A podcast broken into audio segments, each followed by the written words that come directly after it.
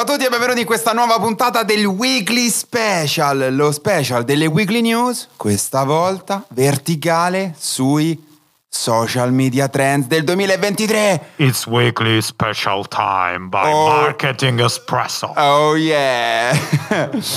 Qui con voi Los Aleandros. Eccoci. Ciao Ale. Ciao, Ale. Qui con noi anche il founder. Non il volevo co-founder. interrompere la vostra luna di miele podcastica. Ah, però ha detto che sei solo tu il founder, eh, comunque. Esatto, founder co- con la. co-founder. Tu sei Ma no, perché la. il titolo di Aleandro è maggiore lo- esatto, quindi sovrasta. Esatto, esatto, esatto. Siamo in questa puntata delle Weekly Special verticale sui social media trend dei du- del 2023. Social media trend elaborati da Talkwalker tramite la sua Consumer Intelligence, la sua piattaforma di Consumer Intelligence che ha raccolto dati qualitativi e quantitativi nel periodo tra gennaio e agosto 2022, e quindi sono dati iper recenti e li ha elaborati insieme a Chorus, una piattaforma leader e partner, una piattaforma leader di customer engagement e partner di Talkwalker. Talkwalker. Allora, hanno elaborato questi trend, insieme ci hanno messo all'interno 80 espe- esperti di marketing digitali globali che hanno elaborato anche degli insight qualitativi. Allora, due informazioni, anzi Si può tre. dire una cosa, dai, Vai. facciamo un minimo di marchetta iniziale. Ci siamo finiti anche noi su questo bellissimo report È comunque, vero, quindi è vero, è vero.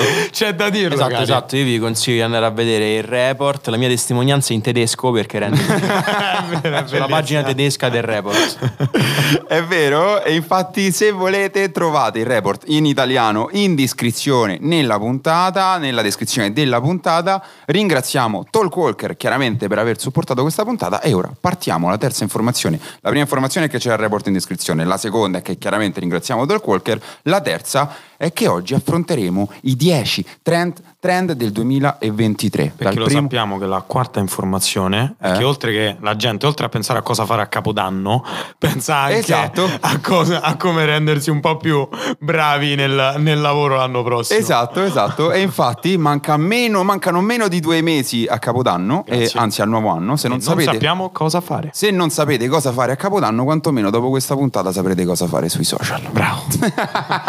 Se l'avete preparata ragazzi, applaudite virtualmente. Bravo.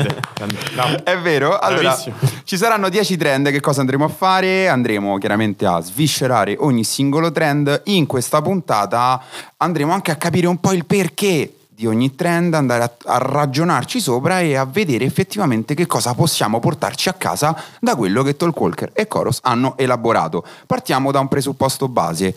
Presupposto che tra pandemia, lockdown, aumento del costo della vita, instabilità lavorativa, La nel do- guerra. la guerra nel 2023, ma secondo me già anche nel 2022, le persone inizieranno a cercare fiducia nei brand, vorranno un rapporto di fiducia nei confronti dei brand. Questo è il primo presupposto base. Secondo presupposto base è vero anche l'inverso, cioè più o meno l'inverso, ossia che i brand dovranno andare a muoversi per cercare di costruire un rapporto di fiducia con le persone. Questo è proprio il presupposto base del report.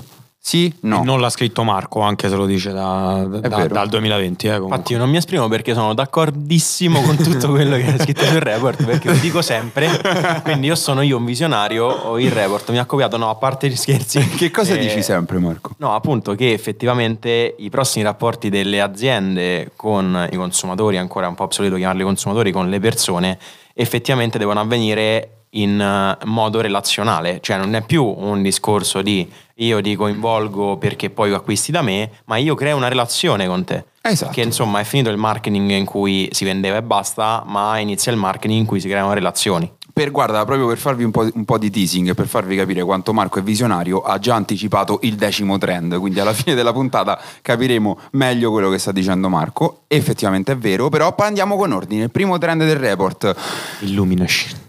I cookie. Entriamo in classifica. Entriamo in classifica, primo trend, i cookie si sbricioleranno, i cookie ossia eh, non i biscotti ma i cookie eh, che andiamo ad Adesso accettare. non ridi, prima hai riso tanto, adesso non ridi, però prima hai riso Hai ragione.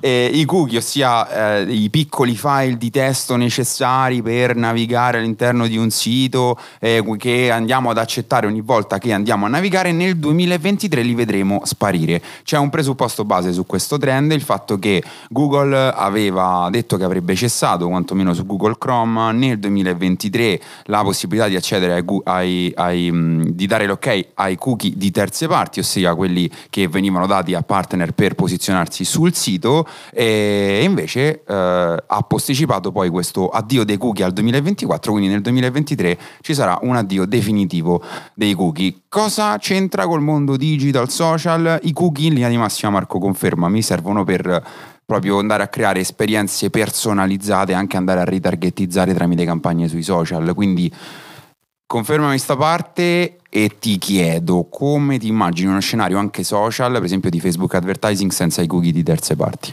Ma in realtà stiamo O già in lavorando generale. in quella parte, sì, i cookie per confermare sono quei pezzetti, no? Perché vengono chiamati cookie? Perché viene proprio fatto il raffronto col, Col biscotto.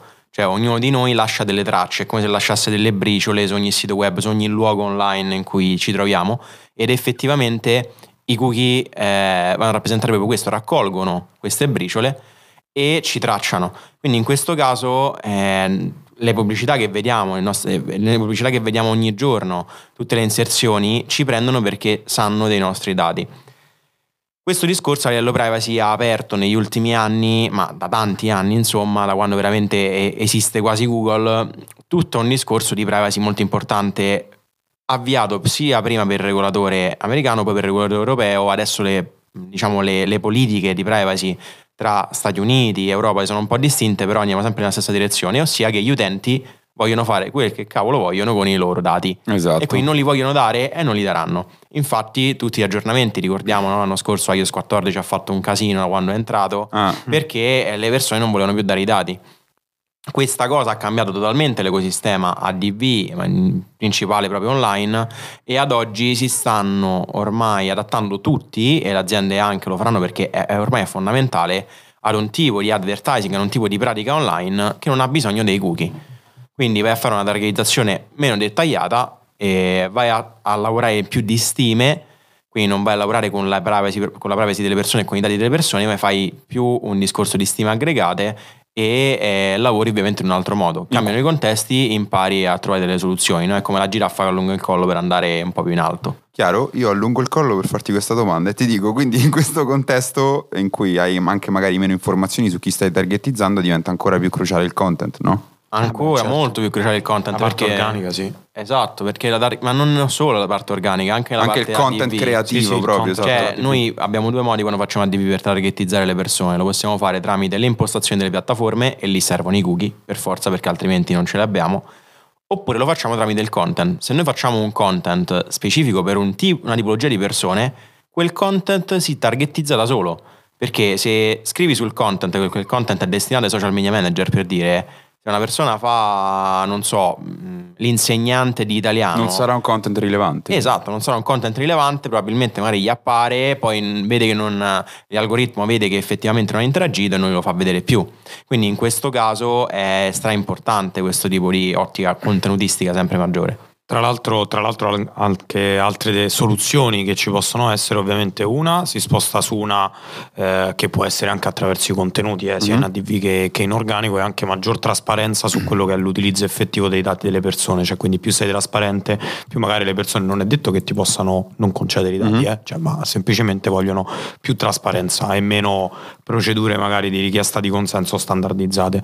Dall'altra parte entra un po' il gio- in gioco tutto il discorso di social listening, cioè quindi Esatto. il dover fare un tipo di analisi che è più legata magari ad altri fattori come al, al sentiment, faccio un Mhm. esempio, agli interessi magari di determinate persone, tramite attraverso ecco lo studio dei commenti social, altre stime, altre tipologie. Secondo me questa parte del social lis- listening sarà cruciale proprio nei prossimi anni, lo si evince anche dal report in chi però se lo può generale. permettere e capirlo perché ovvio non tutti i brand magari possono, Però ti posso possono dire- applicare tutto questo discorso. Vero, però è- secondo me è fattibile anche nel piccolo, cioè se sei una piccola, se sei una piccola paginetta e hai dei commenti Instagram effettivamente qualitativi delle persone, e lì è molto l'approccio critico che ci metti di fronte all'analisi, de- all'analisi del commento. Chiaro, non puoi fare l'analisi quanti- qualitativa su Google, su di tutti gli articoli magari che ti menzionano, perché diventa impossibile andarli a cercare uno a uno se non hai un tool specifico, però è fattibile e da lì ci tiri fuori insight Sì, sì, interessanti. esatto, esatto. Secondo assunto, e questa è una cosa seria, non tutto quello che si trova su internet è vero, sì o no? Sì, vabbè, insomma, Vabbè, sembra diciamo. tipo domanda, domanda Ponci, retorica. ponci, po, po, po. domanda retorica e, e infatti siamo entrati nel secondo trend. Eh, I social media, come recita il secondo trend, trend del report, avranno un nuovo standard.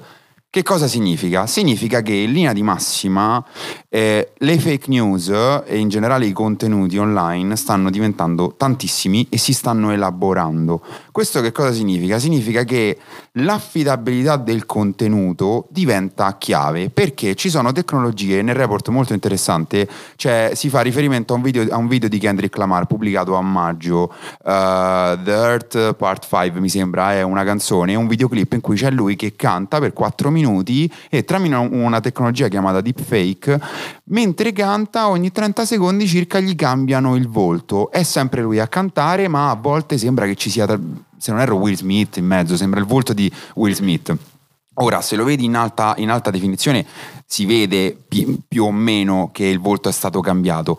In alternativa, se, se lo vedi su un post social in cui magari è, la risoluzione è un po' più bassa, potrebbe trarre in inganno. Perché stiamo facendo, questa, perché stiamo facendo questo discorso sulle fake news? Perché sta, questa evoluzione delle fake news sta portando a un nuovo standard di settore. Significa che le fake news si uh, ingegnano e anche le persone però, essendo consapevoli che il mondo diventa un po' più com- complesso da gestire a livello informativo, stanno maturando un approccio più critico. Allora, questo secondo me, ditemi che cosa ne pensate voi, per chi crea contenuti significa una cosa chiave, maggiore attenzione alle info, alle informazioni che divulghiamo. Cioè, anche a noi ci capita spesso, no? Cioè, siamo contenti di avere una community particolarmente critica perché nelle news o magari quando spieghiamo qualche concetto ci capita di avere qualcuno che ci dice raga io però sapevo che la questione era in maniera differente, vi posso chiedere la fonte? E uno tranquillamente in DM la fonte la invia perché noi siamo portati a utilizzare fonti primarie o quanto più vicine a quella primaria.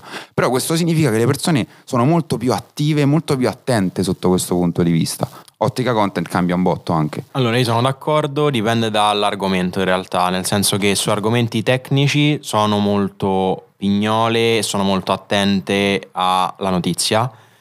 Su argomenti comuni, su argomenti generali, quasi proprio di Attualità. di attualità, è molto meno vera questa roba. Fatto sta che in realtà poi le fake news, quelle più potenti, sono proprio quelle che parlano di attualità spesso e volentieri e là addirittura mi azzardo a dire una cosa, non diventa quasi importante quello che è accaduto realmente, ma diventa importante il contenuto che c'è dietro e quanto intrattenga effettivamente e faccia parlare. Esatto.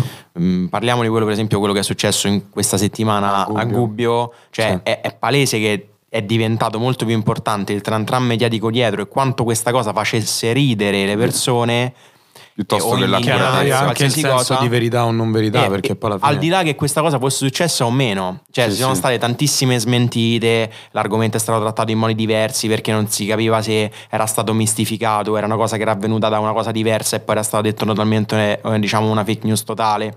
Fatto sta che io sono andato a leggere un po' di commenti, alle persone non interessava nemmeno No. se fosse una fake news, no. Interessava che la narrazione era avvenuta in modo Credibile. così, non credibile, era avvenuta in modo così divertente Uh-huh. che si ricordavano le citazioni da parte del discorso, i personaggi che avevano, che avevano comunque. Era come se eh, fosse uscita un eh, racconto virale, no? Mhm. Quindi non gli interessava che fosse avvenuta o no realmente, interessava solo che magari nella leggenda c'era effettivamente questa cosa che era avvenuta o no, ma è una cosa che è sempre accaduta questa roba, perché eh, pensiamo alle leggende, no? Le leggende si chiamano leggende perché effettivamente non, Non sai- sappiamo se sono avvenute o no. Esatto, non sai Eh. mai quanto, qual è il fondo di vero o meno. Però diventano virali proprio per questo, perché sono talmente tanto forti che a nessuno interessa se eh, esistono o non esistono le leggende. Fatto sta che ci credono e le raccontano e le raccontano continuamente perché effettivamente sono racconti molto forti. Con il problema che però poi dopo ad oggi non stiamo parlando di leggende ma di fake news che hanno un impatto Ma- realissimo. Infatti Esatto. è, quello, è quello il discorso. Allora, da un lato c'è sicuramente un problema legato alla tecnologia, cioè legato al fatto che le fake news non basta solamente come prima, diciamo, fino a magari a quest'anno o all'anno precedente, dirle o farle girare attraverso un vocale, un commento commento, una pubblicazione di un articolo falso. Adesso col fenomeno del, del deepfake è molto più complesso percepire cosa è fake e cosa è reale. Mhm. Noi che magari conosciamo il deepfake è un conto, ma tu immagina magari già mia madre, mio padre, Chiaro. ma che ne sanno? Cioè, Sì, per sì, loro sì. magari eh, a primo impatto la tecnologia se usata bene per loro è una, è una cosa molto molto molto reale. Il discorso è che quello che si legge sul report è che qua siamo a un momento di non ritorno, il momento di non ritorno è quest'anno, cioè è un po' come questo che secondo me il fatto delle fake news sembra un po' il cambiamento climatico per il nostro mondo, Vero. solo applicato ai social Ai media, social, sì. cioè nel senso non può essere una continua lotta tra ciò che è reale e ciò che è fake. Un'altra cosa che mi ha colpito del report è le parole del, um, del direttore di YouTube Medio Oriente Nord Africa, Mhm. Tarek Amin, e ho dovuto rileggere il nome per non fare erroracci. Hai pronunciato molto esatto. Cioè, Madrelingua. dicono, sottolineo una cosa, al di là di quello che dice che è tutto molto, molto interessante, anche magari molto eh, eh, chiaro e istituzionale, del tipo massima Mhm. priorità, la trasparenza, eccetera, eccetera, ma quello che dice è che, come dicevo prima, da un lato c'è la tecnologia e quindi c'è un problema reale che Google e YouTube stanno cercando di affrontare, dall'altro c'è la community, cioè questo tipo di problemi non vengono risolti solamente Dalle grazie ai social media che capiscono, intercettano, Totalmente fanno l'algoritmo che... Cioè questa è una cosa che noi diciamo sempre, ma lo diciamo anche nei confronti di episodi di community management fatto male, cioè nel senso dove ci sono persone che fanno shitstorm così a buffo, come si dice a Roma, no? Mhm. Cioè nel senso là entra in gioco il valore della community sia in quel caso che nel caso delle notizie fake, cioè bisogna segnalare, bisogna bloccare gli account, bisogna lanciare segnalazioni ai social. Io capisco che molto spesso cioè 30 secondi in più magari nella vita di un umano possono costare eh, però è- va fatto perché Chiaro. poi sostanzialmente non, non, ehm, è un problema che non può essere risolto solamente da un qualcosa che è tecnologia, c'è anche l'essere umano in mezzo a questo. Assolutamente, e su questo aggiungo, non sono solo le piattaforme, sono anche gli utenti, cioè Eh, come le utilizzano. esatto. Spirito critico eh, del, prima di schiacciare il tasto condividi di una notizia. Bello tutto, ma chiedersi cosa c'è di vero. Eh, ci sono tanti libri interessanti su questa tematica. Se volete in DM magari scriveteci, ve ne consigliamo qualcuno. eh, però eh, insomma è super importante perché poi anche, anche quel condividi significa che quel post arriva a un'altra persona e quindi poi in automatico potrebbe arrivare in altri due minuti altre dieci persone. Ed è così che è partito e non lo controlli più. Parliamo sempre di social network. Terzo trend, si parla di decentralizzazione. Ehm, ci si aspetta nel 2023 che i social network decentralizzati possano avere spazio e quindi essere la prossima grande novità. Cosa significa social decentralizzato? Eh, immaginate Instagram, c'è eh, il Meta Company che poi detiene il brand Instagram che detiene tutti i dati e regola cosa può essere pubblicato e cosa non può essere pubblicato. È centralizzato su una persona o su un gruppo di persone o su un ente. I social decentralizzati, nei social decentralizzati questo non avviene. Un esempio di decentralizzazione, Marco confermami, è la blockchain, corretto? Assolutamente. Eh, la E- blockchain si basa proprio sulla decentralizzazione come fattore. Esatto, e questo eh, potrebbe portare ad uno scenario in cui c'è maggiore libertà degli utenti su come vivere le piattaforme, quindi maggiore personalizzazione, maggior controllo su quello che avviene, su come vengono utilizzati magari anche i nostri dati, dall'altra però c'è maggior rischio di radicalizzazione di tossicità di comportamenti nella piattaforma, perché poi insomma se non c'è comunque un ente regolatore... eh, le shitstorm sono all'ordine del giorno, insomma, lo sono già su Instagram, così figuriamoci, figuriamoci senza. Scenario futuro fattibile, Marco, secondo te? Social media decentralizzati? Sì, no? Ma allora, secondo me complesso, eh. è un po' co- è molto complesso. Cioè, effettivamente, secondo me, una decentralizzazione avviene quando ehm, c'è un'esigenza da parte delle persone sotto a livello social e, e in realtà io questa esigenza non la vedo, nel senso che le persone cambiano piattaforme più che altro per esigenze nuove a livello comunicativo, ma non vedo una grande esigenza rispetto a che le persone appunto abbiano bisogno di un social totalmente decentralizzato. C'è una piccola parte, magari che è sempre per il discorso di privacy e di eh, far sì che la piattaforma a un certo punto controlli effettivamente le logiche algoritmiche distributive e magari quindi c'è una minoranza che magari vuole una sorta di, mm, di decentralizzazione perché non vorrebbe che qualcosa viene controllato, Mhm. Però al tempo stesso secondo me la maggior parte degli utenti è totalmente disinteressata a queste dinamiche, non, non ci pensa.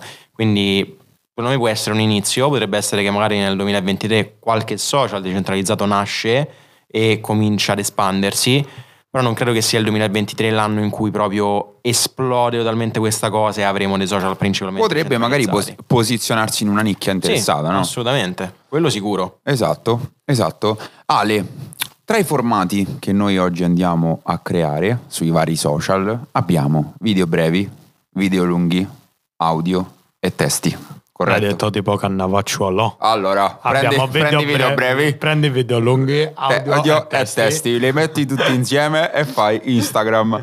E questi sono tendenzialmente i formati, i formati che possiamo andare a, crea- andare a creare sui diversi social.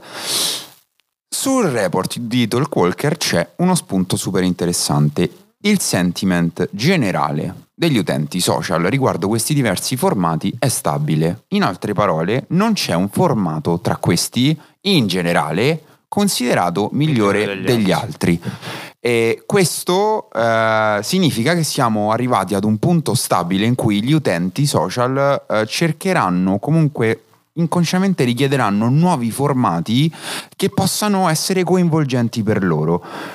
Siamo arrivati al quarto trend, si parla ne- della possibilità nei prossimi anni di vedere social media multisensoriali, ovvero eh, contenuti che saranno per tutti e quindi eh, accessibili da tutti, cioè in grado di coinvolgere tutti i sensi. C'è un, grande, c'è un grande discorso di inclusività, ma secondo me dietro c'è anche un grande discorso di innovazione. No Ale? Sì, sì, sì, ah, assolutamente. Quello che hai detto tu sul, sul fatto ecco, che in base all'analisi del, del sentiment netto dei vari formati non ce ne sia uno che magari spicca rispetto agli altri è molto interessante. Uno degli insight più interessanti secondo me di tutto, di tutto il report è chiaro secondo me, ehm, temo- mm, spero di non sbagliarmi, pesano anche un po' le varie, le varie opinioni, nel senso che è chiaro che magari su piattaforme come, come TikTok, eh, dove c'è principalmente un formato, è chiaro che sarà quello, già su una piattaforma diversa tipo, tipo Instagram si vede effettivamente che diciamo, un, diciamo che né, né uno né l'altro eh, a livello di formato è più apprezzato. Ehm, È molto interessante questo aspetto del- della multisensorialità perché spingerà integrazioni non solo on platform, ma magari anche diciamo al di fuori della piattaforma, ad esempio con un semplice visore VR, no? Esatto, sì, Cioè, senso, esatto. eh, ed è quello che infatti, Infatti, stiamo- negli appunti della dicendo. puntata, bravo, Esatto, hai no? sgamato. E l'ho, l'ho- l'ho sgamato, però è, insomma il metaverso eh, in generale viene, è stato un po' eh, pensato anche, anche in quest'ottica, insomma non è che tutto il traffico a livello social media sarà spostato all'interno del metaverso che sa- avrà- o dei metaversi che avranno delle finalità diverse Chiaro? a livello di interazioni, esperienze, attivazione, quello, quello che vogliamo. Eh, però è chiaro che la famosa transmedialità, no? Di cui ci parla la nostra sbranding sempre Mhm. Nelle strategie, esattamente, che ci sbrandizza ogni volta. E, cioè sarà anche qui e sarà Esatto. bello perché i contenuti avranno bisogno magari di un elemento offline per essere totalmente compresi, capiti, assaporati, anche che ne so. Un- allora, unpopular opinion, che non so quanto sia un- unpopular, in passato noi abbiamo- avevamo tanti device che facevano diverse cose su par- principalmente due sensi che erano l'audio, anzi tre sensi, eh, l'audio e anzi due sensi, l'audio e il video.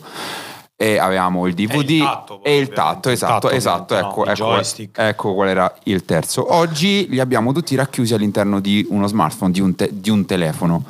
Unpopular opinion è che per aff- concretizzarsi questo avvenimento deve concretizzarsi un nuovo media, un nuovo mezzo. Non- secondo me non è fattibile attraverso il, attraverso il telefono. Mi sembra, mi sembra difficile. Però parte tutto da lì. Cioè, Parte senso, tutto da partirà lì. tutto Esatto, da lì esatto. perché semplicemente già un visore è un oggetto che, che prima non esisteva. Cioè, se tu volevi giocare alla Play prima quando eri più, eh, più piccolo, avevi Esatto. un volante, avevi altre tipologie di strumenti, avevi Meno un simulatore immersivi. che comunque era fatto da uno schermo e cose sì, sì, sì. Qui, siccome ormai in questi ultimi anni il fatto della, della realtà virtuale è aumentato tanto, in realtà è strano, questa forse è un'altra unpopular opinion, che non si sia integrato prima nel mondo Sì. dei social media questo- tutta questa cosa. Vero? Eh, per riportarlo al pratico, per i mezzi che abbiamo oggi questo significa che comunque come standard è sempre molto importante anche per chi crea contenuti, per esempio andare ad integrare tutti i canali che abbiamo, no? per esempio se creiamo un reel o un TikTok è importante utilizzare l'audio, il video e le scritte che sono i tre canali per rendere un- una- una- un'esperienza molto più immersiva. E poi ovviamente diciamo che la cosa fondamentale, a prescindere di questa tendenza alla multisensorialità, in generale è già fondamentale applicare un approccio multicanale, come si dice anche nel- Esatto. nella parte del report, cioè pubblicare contenuti di qualità con tutti gli elementi che hai detto tu adesso, ma soprattutto Anche su diverse avere- piattaforme. Avere un approccio su diverse piattaforme. Esatto, Ale, ma tu, tu l'hai sceso il social commerce? L'hai Perché- salito? L'hai salito o l'hai sceso? Perché il quinto trend, nel quinto trend si parla del social commerce, ascesa e caduta. Lo shopping eh, sui social, di social commerce si intende shopping sui social, potrà prendere piede o mh, forse un- mh, decadrà un pochino. Diciamo che non è del tutto utilizzato. Marco, partiamo da tre fatti. Eh, secondo Talkwalker il 40 49% degli utenti americani dei social media hanno fatto almeno un acquisto sulle piattaforme social, Che quindi intendono per piattaforme social? Cioè sulle piattaforme? sulle piattaforme tendenzialmente TikTok, Instagram, Ok. tramite insomma le piattaforme social. TikTok ha l'integrazione per esempio con Shopify. TechCrunch però a fine settembre ha riportato il fatto che Instagram stesse testando una versione dell'app in cui la sezione shop non è più sotto accanto alla home e al profilo, quindi inevitabilmente significa che l'app sta testando per capire se effettivamente è utile e se a diminuirgli la priorità che gli dà. Di contro però c'è un hashtag come il TikTok Make Me Bite che ha oltre 25 miliardi di views con me- un- all'incirca 550.000 video.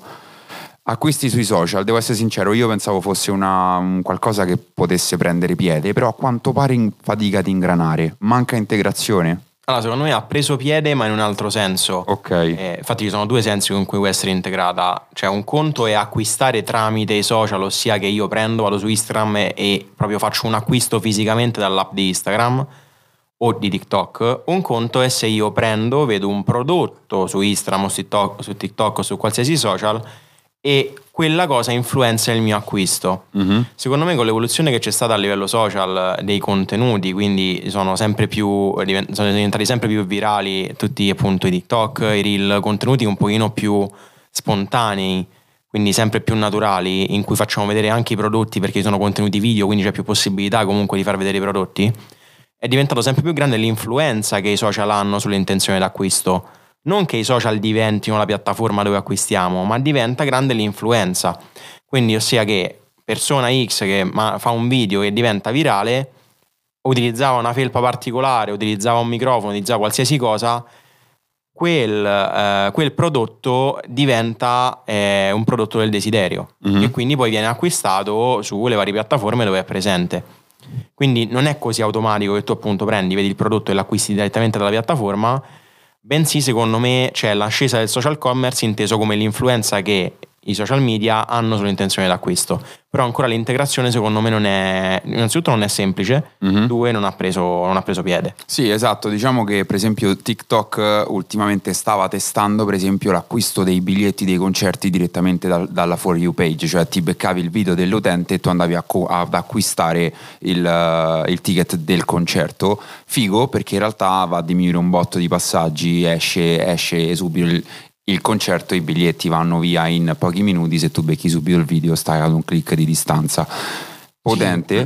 molto potente. Stiamo parlando comunque ecco, già di un passaggio successivo, cioè quindi di, un- di una spinta gentile da parte della piattaforma, gentile o non troppo, nei casi, insomma, i pareri.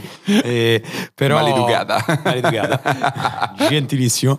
Ehm, però parliamo anche del fatto che ad esempio si può stimolare anche più acquisti sulle piattaforme social già solamente con dei contenuti organici di qualità che abbiano un tag allo shop de- della piattaforma perché eh, direte ha scoperto l'acqua calda però è chiaro che molto spesso tutti i contenuti tutti i contenuti che molto spesso vengono proposti con un tag allo shop cioè, non so te non so voi ragazzi ma uno li fiuta lontano un miglio perché molto spesso sono contenuti molto commerciali, Sì, no? Cioè, esatto. li vedi proprio, hanno la forma del contenuto Su- commerciale e dici, ah vabbè, c'è il tag shop sicuro. Su questo molto figo l'andamento di YouTube, secondo me. Molto, ma Per- molto figo anche la. Aspetta, vai, sì. Vai, vai, vai, dici- fini- no, fini. volevo dire che proprio nel report dà anche la visione di un case study che c'è, che è quello di, di John Lewis, che ha dato vita al suo shopping, tra l'altro su Facebook. Quindi Mhm. dici, ah, esiste ancora, sì, esiste ancora Esiste. Facebook e c'è gente che lo usa eh, molto bene. Che ad esempio, per quanto riguarda prodotti di design eh, nello specifico di mobili li ha messi cioè magari li ha comprati li ha creati e li ha messi dentro casa sua. Cioè quindi è un tipo di contenuto molto reale molto qualitativo molto autentico e là ha avuto dei benefici mettendo poi il tag allo shop. È chiaro che se tu fai come al solito come uno molto spesso vede perché di sponsorizzate ne vede tante è, è chiaro che se vedi la foto faccio un esempio di una sedia su sfondo monocromatico col tag allo shop ne vedi 100.000 delle sponsorizzate così e quindi magari non sei invogliato ad acquistare sui social ma neanche sul sito web. Chiaro? I prossimi due andiamo iper rapidi perché voglio arrivare agli ultimi tre che sono molto interessanti. Sesto trend, eh, si parla di metaverso, del, eh, il, il trend recita la corsa al metaverso darà i suoi frutti, scopriremo chi avrà la meglio tra i brand e chi no. Allora, eh, è un sì con molti ma, nel senso che eh, è un mercato potenziale di 800 miliardi, ma eh, come riporta anche il New York Times, la tecnologia sta veramente facendo fatica a decollare. Esempio pratico Horizon Worlds, che è il videogame di punta di Meta che puntava appunto sul metaverso e quindi sul VR e tutto, quant- e tutto quello che riguarda il metaverso è pieno di bug ed è vuoto. E la sensazione che ho è che stiamo vivendo un po' una situazione tipo quando c'erano eh, gli MP3 o i DVD o i VHS, che erano, sono state delle tecnologie intermedie che hanno permesso la transizione ma che sono state cioè che sono durate veramente poco. Cioè, ricordiamoci la storia di Blockbuster e Netflix eh, chi ha vinto poi chi sta ancora vincendo è Netflix. Ma eh, riguardo questo sono molto d'accordo sulla tua citazione su questo tra l'altro, eh. è, già, è, già- è- è un trionfo il fatto che sono d'accordo, scherzo, però nel senso dico semplicemente che la corsa del metaverso, la corsa al metaverso non ci morire in Scusatemi. diretta Grazie. La corsa al metaverso, già al fiatone. Almeno finiamo la puntata. deve essere una corsa, cioè nel senso che il metaverso non può essere magari uno strumento che al momento si configura solamente magari per, per i più giovani o che per chi già solamente capisce che cos'è un metaverso o il metaverso Mhm. che, dir, che dir si voglia, ma deve essere una corsa che porta a un'integrazione rapida e veloce nella nostra vita, Mhm. ma non nella vita di un giovane, nella vita un po' eh, di tutti, insomma. Quindi ecco, secondo Sì, me deve essere un mezzo. Ci deve essere una, un'accelerata per forza, perché sennò diventa sempre una, una tecnologia in test, in test, sempre nuova, sempre nuova, che poi però non, non esplode mai. Capito? Deve essere quello che fu internet all'epoca, un Esatto. facilitatore e invece adesso sta semplicemente complicando perché ci sono più Esatto. tool, più non si strumenti. capisce, poi non molti lo capiscono, Esatto. sentono questa parola e come dicono, ah, voi lavorate su quelle robe là sui social media, magari eh, figurati se capiscono se una persona lavora all'interno del metaverso. Marco Scarpita. Marco Scarpita. No, no, non parlo perché sono contro il metaverso. No, vabbè, a parte gli scherzi. Cioè, il discorso è che il metaverso è nato come. Cioè, è nato già da tempo, da tempo perché poi l'insieme di ambienti digitali si può anche considerare metaverso. Cioè, già ce l'avevamo prima che eh, insomma lo promuovesse Meta. Poi, dopo l'annuncio di Meta, c'è stata una grande bolla. il trending, sì. Ipertrend, adesso si vede in realtà appunto che il metaverso ancora è ben lontano perché come abbiamo detto prima cioè, non, non va a coprire un'esigenza delle persone, non facilita niente per ora, Esatto. anzi diventa tutto complicato.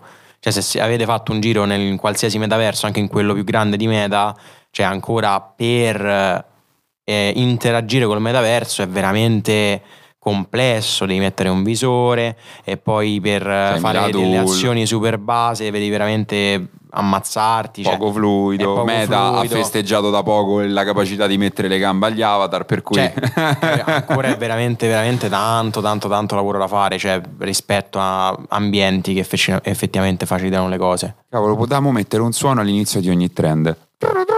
Settimo trend.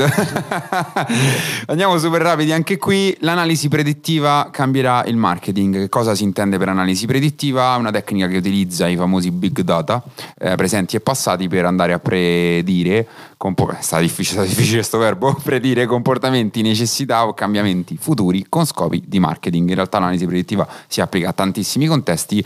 Secondo questo trend nel prossimo anno, nei prossimi anni andrà a influenzare tantissimo il marketing è vero, lo stiamo secondo me vivendo su tante nuove start-up, per esempio Shopify eh, a maggio 2022 ha acquistato Deliver per oltre 2 miliardi, che è una start-up di logistica che tramite l'analisi predittiva riusciva ad anticipare le richieste dei consumatori e a posizionare in anticipo gli articoli su aree geo- geografiche in cui prevedeva le domande. Certo, ma anticipa, anticipa i tempi, no? È come... È in parole povere è quello che avviene anche per esempio all'interno di un banale ristorante. Cioè se tu sai effettivamente all'inizio che apri un ristorante magari offri che ne so, la pizza e gli hamburger e quindi avrai una scorta di 100 pizze e 100 hamburger. Dopo un mese vedi che gli hamburger vengono acquistati 8 volte in più delle pizze, quindi sostanzialmente poi andrai ad avere magari 80 hamburger e 10 pizze perché sai effettivamente che vengono acquistati di più quindi a meno con rapporto 8 a 1. Questo lo sai in base all'analisi predittiva. Questa è un'analisi predittiva scema, banale, fatta, senza big data. Senza big data, fatta su un orizzonte molto più di lungo termine, su molti più dati, abbiamo eh, veramente delle tendenze che noi cominciamo a conoscere in anticipo.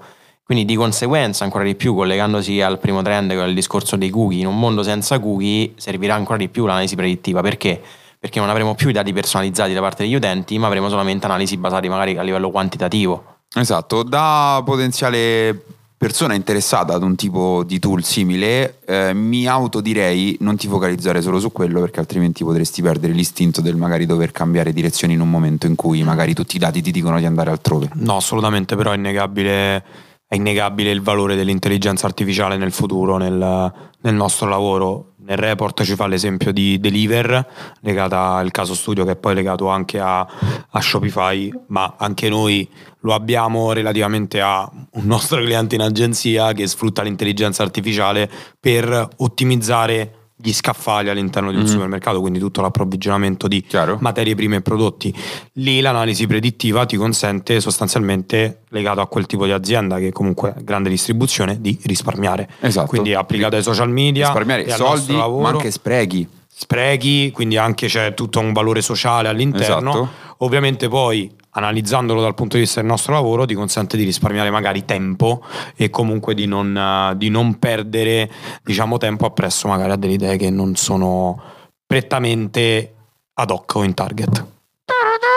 Arriviamo all'ottavo che secondo me questo tre, cioè qua tre parole perché ormai lo sappiamo, è così, deve essere così, dovrà essere così e raga, dovrà essere così, la sostenibilità ambientale non potrà più aspettare e secondo me dovremmo muoverci anche su un discorso un po' più ampio, non solo a livello di sostenibilità ambientale, ma anche sociale, di inclusività. Secondo Talk Walker, il dato che porta molto interessante è l'82% dei consumatori vorrebbe che le compagnie mettessero le persone del pianeta in prominenza rispetto ai profitti. E occhio, monito da parte nostra, da non farlo diventare una tecnica di marketing, ci abbiamo fatto pure un post. Eh, hai, hai, letto la mia testimonianza, evidentemente. Allora, non dico niente perché io ho, fatto, ho scritto ben 10 righe all'interno, eh, del, all'interno report. del report e quindi ve l'andate a leggere, non vi dico qual è il mio parere. Però, eh, sempre come riporta il report di, di Talkwalker, molto interessante, i consumatori non vogliono sentire più slogan di sostenibilità, green, zero net, quello che è, piuttosto fatti, fatti, cioè un, azioni, ansio, azioni concrete. Io... Dal piccolo brand, secondo me, al creator, alla grossa azienda è fattibile. Sì, assolutamente. E infatti, non bisogna essere discorsi, Patagonia. Sì, me. no, ma sono discorsi che ormai conosciamo benissimo e anche, e anzi, secondo me, rimarcandoli si, si, crea una ridondanza che, che, è inutile perché ormai devono, deve essere proprio scontato. Esatto. Questo non deve essere più un trend, ma deve essere proprio qualcosa di, di scontato. E lato social media, lanciando una unpopular opinion, opinion. o comunque una, una frecciatina. e e cala, è direi, partito Legolas. Esatto, esatto. Aspetta, ti faccio direi, direi che al momento, secondo me, fare tutto il discorso no, comunque veramente che bello questo backstage dove vi lancio cose Vai, vai, vai, vai. dicevo che comunque il fatto di fare eh, campagne sui social, campagne che hanno la parte sociale, la parola sociale al loro interno chiedere ad esempio vari disclaimer, eccetera, eccetera. Per esperienza personale non è così facile, non è così semplice, non è così immediato. Poi sono d'accordo, chi ci sta ascoltando magari gli ha detto bene, sempre come si dice a Roma, e l'ha ottenuto nel giro di 24 ore o 48 ore. Beato te o beata te. E Abbiamo una persona che ha fatto- ancora le occhiaie resta il a fatto causa esattamente che Facebook. Io ho riscontrato sempre molti, molti ostacoli su questo e le piattaforme social hanno il dovere di rendere tutto questo accesso, questo disclaimer, la possibilità di fare campagne sociali, cioè hanno proprio il dovere di renderla un po' più È facile. un appello questo. È un appello, ragazzi. esatto. È un veramente appello bello. È un appello. Anche tutto il discorso magari del, del fatto che se fai una campagna con un disclaimer sostanzialmente si vede quanto ha investito e cose del genere. Cioè non Attenzione. so se serve. Ah, dai, lanciamo l'appello. Eh. Make eh, Momento, Facebook- Vai, vai. momento lamentela in arrivo al binario 12, prego. Vera, make med assistance great again. Esatto, esatto. No, nuovo slogan politico. Esatto. Nono trend, secondo me il nono e il decimo sono, sono i più interessanti, sono tra i più interessanti di questo report. Il, il nono, il nono e non il nonno, la customer experience sarà sempre più social. I social media saranno il luogo ideale per entrare in contatto con le community. Questo trend anticipa il decimo, e però eh, si porta dietro degli spunti molto in- molto interessanti. Le persone cercano un contatto più diretto e più veloce con i brand, per esempio nei DM. C'è stato all'interno del report riportato un caso super interessante. Cliente Starbucks twitta una cosa tipo entrare da Starbucks e ordinare mi mette troppa ansia, troppa pressione e Starbucks è un tweet che ha ricevuto tipo un like. Eh, Starbucks risponde, la pagina ufficiale di Starbucks risponde inviandogli un link eh, della sua app all'interno della quale era possibile eh, prenotare eh, il prodotto in app e quindi poi ritirare saltando la fila. Il commento di Starbucks ha ricevuto di conseguenza un solo like, eh, quindi non ha proprio cercato viralità o altro, è andata veramente diretta a creare una conversazione con quel cliente. È stato, è stata, St- Starbucks è stato utile, ha fatto tra virgolette assistenza, ha fatto social listening e quella persona magari non so se non potremo sapere se andrà, tornerà o se è mai andato o se mai tornerà da Starbucks, però sicuramente avrà un bel ricordo e questo signi- di Starbucks e questo significa buona percezione, buona awareness che è tutto di guadagnato per un brand. Posso dire? Secondo me Vada. Per me no. Grazie. Eh, Non ci cischi, vada! Secondo me questo Bravo! è, è il trend. Mariani Questo- secondo me non ha studiato. Sì, esatto. Sta copiando proprio. So bravo però a, a imbastire. E questo è il trend per me, è il mio preferito. Cioè nel senso è quello che a livello di teoria e pratica è quello Più che secondo me concreto. nel 2022 sarà il più concreto. 23, amico. Eh, scusami, hai ragione. Bro. Eh, grazie caro. Fratello, recuperati. Grazie. Riprenditi Ehm, e non con la videocamera. Questo per... Riguardati e non davanti allo specchio. Fermatelo! Fermatelo! Torno serio. Allora, perché il community manager, community management, chiamia- chiamiamola customer experience, chiamatela come volete, secondo me è sempre più centrale. Noi che cerchiamo da sempre di dire che l'approccio strategico non deve essere più classico, ma deve essere in ottica di community building, è fatto proprio per questo, perché la parte di ascolto e di interazione con le persone che ci scrivono in direct, che ci fanno un tweet contro, che ci commentano, è centrale. Cioè non ci possiamo più nascondere dietro al fatto che, ok, rispondere a tutti nei DM, rispondere nei commenti è una scocciatura, ma in realtà eh, semplicemente perché ti impiega troppo tempo, perché in realtà è un asset fondamentale. Già, già lì c'è proprio un approccio sbagliato, no? Cioè, se, se è una scocciatura vuol dire che c'è proprio un approccio sbagliato Perché hai, un approccio proprio sbagliato ai social media, vuol dire che non stai capendo dove stanno andando i social media. I social media, proprio come dice il trend, vogliono facilitare il contatto tra brand e persone. Nascono le pagine aziendali, nascono per quello, Esatto. non per essere dei volantini online sostanzialmente. Quindi è il la, vera, la vera concorrenza, secondo me, si giocherà tutta qui sul community management perché ormai i contenuti sempre più brand stanno imparando magari a farli bene. C'è ancora strada da fare eh, per carità.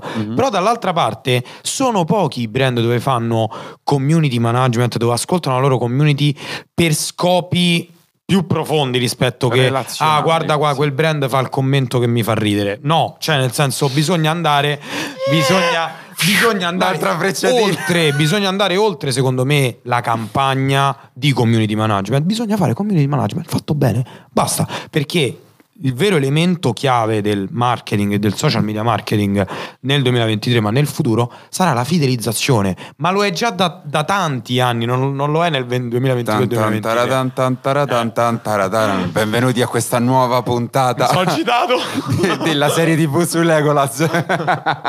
mi sono citato Ah, in realtà questo trend però anticipa l'ultimo che è tipo pioniere dei nostri ultimi mesi. Io penso ho Madonna. visto 18 presentazioni di Marco e o di Ale in giro per l'Italia, 19 su 18 avevano, portavano avanti questo Comunque è un trend. diesel, eh, si riscalda verso la fine Sì, con sì, le sì. battute. eh. Decimo trend. La, buyer persona lascerà il posto alle comunità. Il 2023 comporterà la creazione di più community per creare consumatori più fedeli, stimolati e coinvolti. Questo è letteralmente il trend. Cosa significa a livello pratico? La buyer persona è un approccio che visualizza la persona come appunto un buyer, cioè colui che acquista. L'approccio invece di costruzione di una community è costruire relazioni con le persone. Dobbiamo quindi switchare da una Buyer persona. gestione social. Ah, La gestione social è un community building. Esatto. Ma non solo, in realtà questo mh, un- è un trend che traccia una linea prima di quella parte perché dice tu brand non andare più a studiare la buyer persona, quindi il cliente ideale, rivolgiti direttamente alle comunità. Ha senso perché effettivamente se tu ti rivolgi alle comunità, uno ottimizzi, perché invece di fare mille buyer personas fai una comunità, due comunità, eh, non ne fai di più, cioè quante comunità ti puoi rivolgere. E dall'altra parte ti rivolgi a un insieme di persone. La buyer persona, per chi la conosce, insomma, è un modello, no? Quindi quando tu vai a in realtà rappresentare una buyer persona, non rappresenti una persona singola, ne vai a rappresentare tante. E quelle persone hanno dei valori condivisi che rappresentano appunto le comunità. In questo caso eh, va di pari passo col fatto che effettivamente ad oggi i social esprimono il loro potenziale quando si crea una community e quando si riesce a coinvolgere una community. Quindi in questo caso eh, il trend insomma fa, eh, unisce l'ultimo pezzetto del puzzle che ci dice guardate che ad oggi non si parla più alle persone singole, non si parla più ai clienti, si parla alle community. Quindi cercate di crearne una oppure se non volete crearla parlate a una community magari già esistente perché in realtà le community digitali ce ne sono tante. Mi sento di dire, mi sento proprio dal cuore di dire una cosa prima di passare la parola a uno scalpitante eh, Alejandro. E questo trend, questa tendenza, come tante altre di questo report, non, secondo me non dovrebbero essere viste come un lo faccio perché è un trend, ma raga, è proprio la direzione a livello sociale nel digital, per cui dei social che stanno prendendo le piattaforme, stanno prendendo le persone. Siamo noi che cerchiamo queste cose, non è un trend che ci cade dall'alto, allora i brand lo devono seguire. Sono le persone che cercano le community sui social. Va bene fratello, va bene.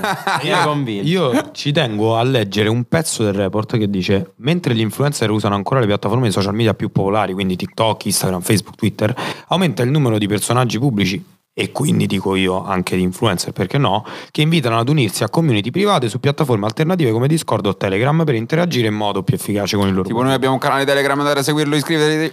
In questi spazi, attenzione, il numero di influencer che trasmettono contenuti si è ridotto mentre è maggiore l'interazione tra tutti i membri della community. Esatto. Quindi, cioè, questo è veramente è marketing tribale, Tribale. applicato al giorno d'oggi, cioè nel senso che magari l'influencer, il personaggio pubblico, la community, tipo noi, il brand, marketing spesso ti porta in un canale che magari è suo, è di proprietà, ma poi l'interazione sta passando sempre di più nelle mani del- di chi fa parte di questa community, come in qualsiasi comunità anche a livello, anche a livello offline, no? Quindi potrebbe essere molto interessante perché all'interno di una community, su un canale Telegram, ci potrebbe essere magari l'influencer di riferimento, cioè che l'influencer di riferimento però è semplicemente uno che scrive e fa contenuti su una community di un altro influencer. Spero che il meccanismo si capisca perché è veramente molto interessante, cioè quindi le persone all'interno di aree private come Telegram